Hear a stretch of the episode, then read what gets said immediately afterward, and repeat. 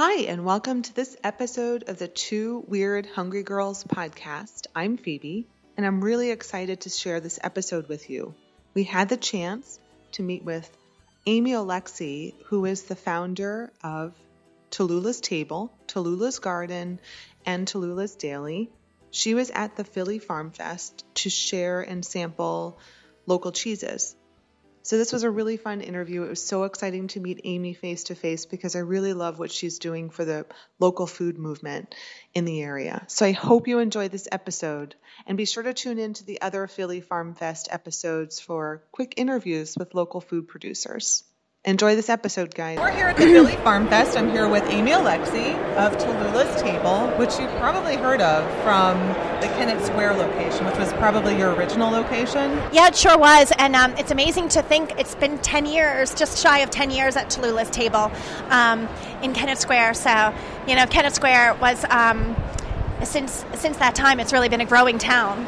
How did you grow and even expand into the Philadelphia area? Was it part of like a passion to share the food like into the city from? Oh yeah, by all means. I I kind of am a, a rebound kind of uh, kid because I was um, I lived in Philadelphia and then I moved back out to uh, Chester County where I originally grew up, and I opened Talula's Table out there, and um, I you know it was very very f- fulfilling, and I uh, love every drop of it. But you know I had a little bit of a bug and missed my city life, so once I felt that Talula's Table and my um, baby daughter at the time were settled and I was ready and Talula's table had an excellent staff and I was ready to um, showcase it you know in a larger forum um, I opened Talula's garden and uh, that's five years ago actually this month mm-hmm. um, so you know I, I, I, am a very um, I like to intimate in the businesses and spend a lot of personal time there with the staff and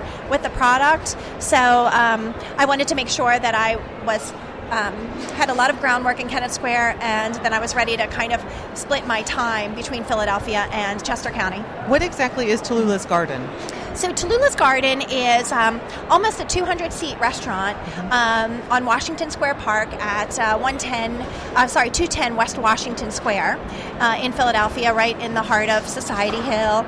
And um, it's a gorgeous restaurant. We serve dinner every night. We serve Sunday brunch. We have two beautiful bars, and our focus is, uh, you know, simple farm to table seasonal cooking. We showcase uh, local farms. We showcase East Coast farms. We um, have a nice commitment to, um, you know, trying to keep in stock lots of local seafood, and um, we have a huge uh, focus on uh, cheeses. We have a huge cheese menu and cheese courses. Because today you were here um, at the farm show and you were demoing or sampling out four or five different cheeses. Sure, yeah. And they're all local?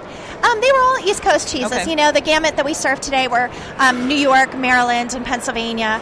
And, um, you know, um, we, you know, one of my passions is really serving cheese just simply properly and at the right temperature and being able to talk to people about it and service things properly to stir up mm-hmm. in energy in, you know, the satisfaction of eating seasonally and locally and um, food where they are more connected to the source and also the person who's serving it, where they're getting it from. So with two, I have two different questions. Sure. First, the cheeses. What are some of the favorite cheeses that you had served today? What are some of the favorites off of the plate that you oh, have? Sure. Personal um, favorites. Yeah. Well, um, always it's a surprise to me, but I never, um, I never. I'm always surprised. Uh, fresh ricotta I served today, which I made last night. Um, it was uh, a ricotta that I made with milk from a farm in West Chester called Bailey's Farm, and um, we made you know two huge batches of that ricotta and scented it just very lightly with herbes de Provence, and it was um, always wonderful to serve that to guests. Um, when something is very fresh, it's very milky, and it showcases something so simple. Um, and that was a real pleasant experience because, you know, it, I'm reminded that people's palates, like some of the greatest pleasures of eating, are just, you know, a simple something like ricotta. Um, for me, you know, once I got a little um, whether today after chatting, I had a fresh apple um, that I uh, grabbed from the Lancaster Farm Fresh stand, and then I had some with our ricotta, and I was like, holy moly, the simplest things yeah. never cease to amaze me. So now with um, springtime, like here, like, sure. I mean, we're almost going to be pretty soon. We'll be into like full season from the produce. like the farmers and the produce shares. Sure. What do you feel like is something that we should pay attention to this year? I mean, kale has been so popular, but is there Oh, something that's that's coming into like the food scene that we should be paying attention to? Oh, that's a good question. High fashion foods. Right, high fashion foods because sometimes What's going to be on the runway this year? Yeah. Um, Everything that was old is new again, right? It always like is so cyclical like that. Yes, um, I. That's a hard one for me to know. I'm very, um, you know, um, very grounded in our style at Yeah. Talula. We are not, um, you know, serving crazy um, things. We are very traditional. You know, like we, um, you know, do things like apple tarts. You know, and some of the very classics. You know, and tomatoes come, and we serve tomatoes with a little olive oil and maybe some, you know, burrata or something like that. Um, I do find that just the awareness of the um, the variety and the ripeness and the when something is picked is really on the forefront right now. So something that will be coming very shortly is fresh asparagus. And to be aware that asparagus is at its peak when it's freshly picked and to join us at farmers markets to come out and get it is a really great thing to do. You know, and it's um, you know that's something where you can do something you might not have thought to do with asparagus like eat it raw you know and just shave it and serve it with again a little bit of olive oil or something like that. Even fresh corn you know is something you can eat raw but i think that people are really starting to realize man you know when something is fresh picked and i know where i got it from i'm able to eat it in its more natural state you know? Um, just think of like blueberries and yogurt Yeah. you know So when people come into any of your businesses Mm-hmm. um, where you're sharing food experiences, they're not going to find things that are off the wall. They're going to find, I guess, items on the menu that people can relate to. Maybe with just a small, uh, um, fresh spin to it, but they're going to find relatable items. Oh, absolutely, Yeah. yeah. and that's really something we, we try to always um, keep at the forefront. You know, we we treat things really well, and we like to um, cook in small batches and receive deliveries constantly. So just to do that keeps us busy. So you know, you'll see things like one of our favorite desserts in dessert season is literally like a peach shortcake. You know, very simple, like biscuit recipe and fresh peaches and some cream. You know, it's um, the it's at its height. It's as great as the greatest dessert in the world, um, and it you know it takes a ton of effort to find those and ripen those or get them ripe and treat them nice and get them on the plate. Yeah. Um, so it keeps us busy.